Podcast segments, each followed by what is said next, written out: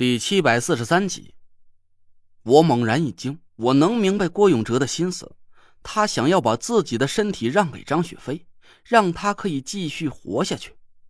郭子，别胡闹！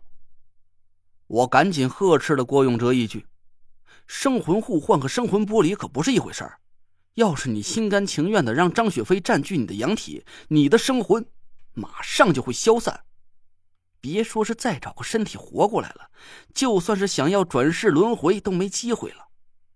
嗨，瞧你那鸡十白脸的模样，多大事儿啊！哥们就没打算再去占谁的身子？谁不是娘生爹养的？抢人家命的事儿啊，哥们不干。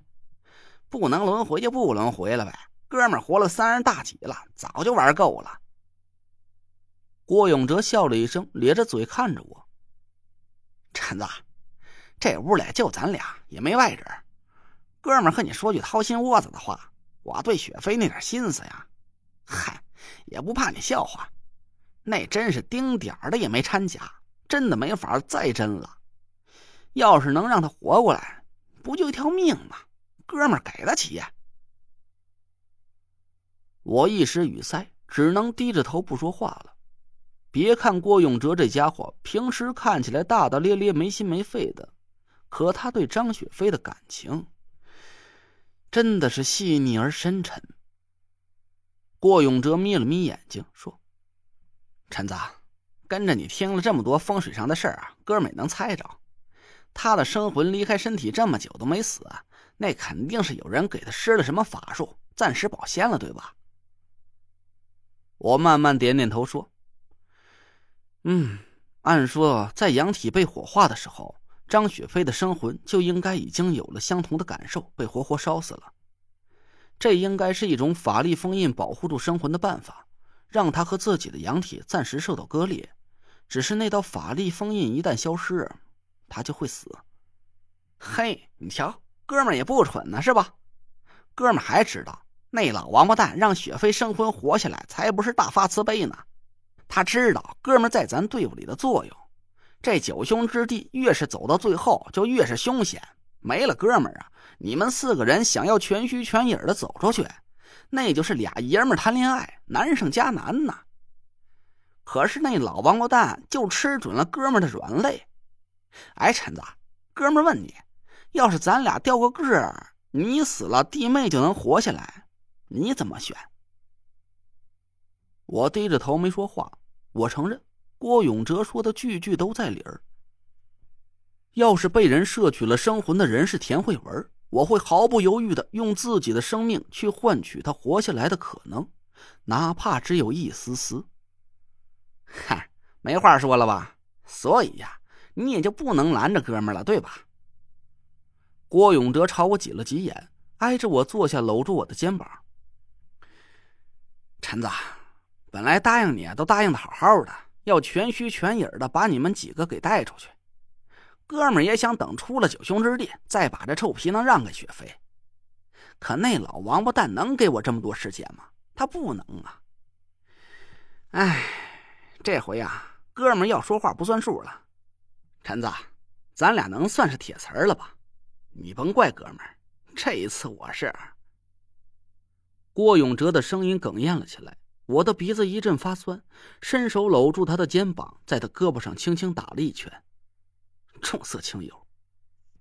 郭永哲呲着一口大白牙笑了起来，两行浑浊的泪水一下子就隐没在了干枯的脸颊上。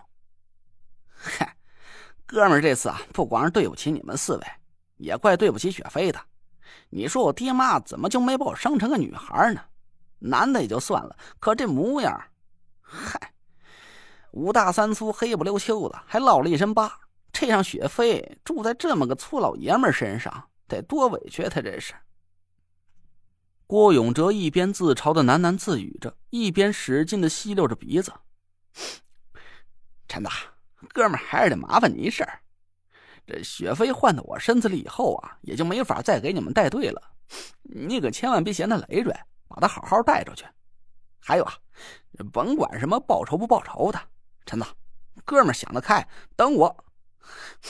嘿，你也甭惦记这事儿啊。什么楚寒楼啊，还那个冒充你师傅老王八蛋呢？他们干了那些坏事啊，老天爷早晚收敛老丫头的。你别别说了，要换就赶紧的吧。我实在是听不下去了，粗暴的伸手一把推开了絮絮叨叨的郭永哲，强忍着泪水掏出了装着张雪飞生魂的小陶罐，塞在他手里。想好了就自己打开罐子，躺在那全身放松。我一句话也说不出来了，我没办法，眼睁睁的看着郭永哲的阳体在自己的眼前被夺舍，一脚踢开了帐篷的挑帘，跑了出去。唐果儿正在聚精会神的搜集着树叶上的淡水，突然让我给吓了一跳，瞪着大眼珠子看着我从他身边跑了过去。哎，姐夫，你俩怎么了？这是吵架了？我心里憋闷的要死，也没搭理唐果儿，跑到了阴阳交汇的地方，躺在那块大石头上，静静的听着李金花、李银花姐妹俩的歌声。他俩每天都要唱歌，一唱就是几个小时。虽然我不知道他们唱的是什么，但歌声里似乎没有一丁点悲伤的意味，好像很欢乐。看来这两个阴阳永隔的姐妹也不再纠结于过往的仇恨了。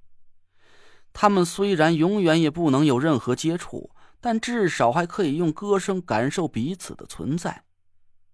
可我和郭永哲，再也不会有这种机会了。我就这么在石头上躺了几个小时，直到太阳偏西，李金花和李银花的歌声才停了下来。唐果儿远远的喊我们去吃点东西，我这才慢慢的起身走回营地。姐夫，你吃这个兔子腿烤的可香了。哎，姐夫，你们吃吧，我不饿。我强忍着刀割心脏一样的疼痛，走到了郭永哲的帐篷前，犹豫了半天，还是伸手掀开了挑帘阳光斜斜的照进了帐篷，我一眼就看见那个装着张雪飞生魂的小陶罐碎裂了一地。尽管早就有心理准备。但我的心还是狠狠的疼了一下。郭永哲，现在我应该叫他张雪飞了吧？木然的倚着毯子躺在睡袋上，两行泪痕早就干枯在脏兮兮的脸上了。我平静了一下情绪，长叹了一口气，清了清嗓子：“ 出去吃点东西吧。过几天我们就离开这里。有条件的话，我会安排人把你接走。以后，好好活着。”别辜负了郭子的一片。一股苦涩的味道堵住了我的嗓子眼儿。郭永哲慢慢的转过脸来看着我，突然一声就撕心裂肺的哭嚎了起来。